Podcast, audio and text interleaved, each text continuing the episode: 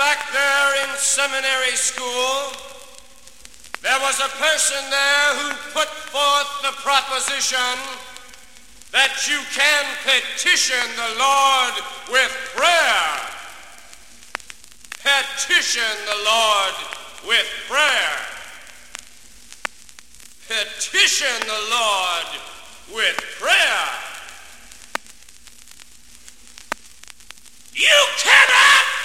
position the Lord with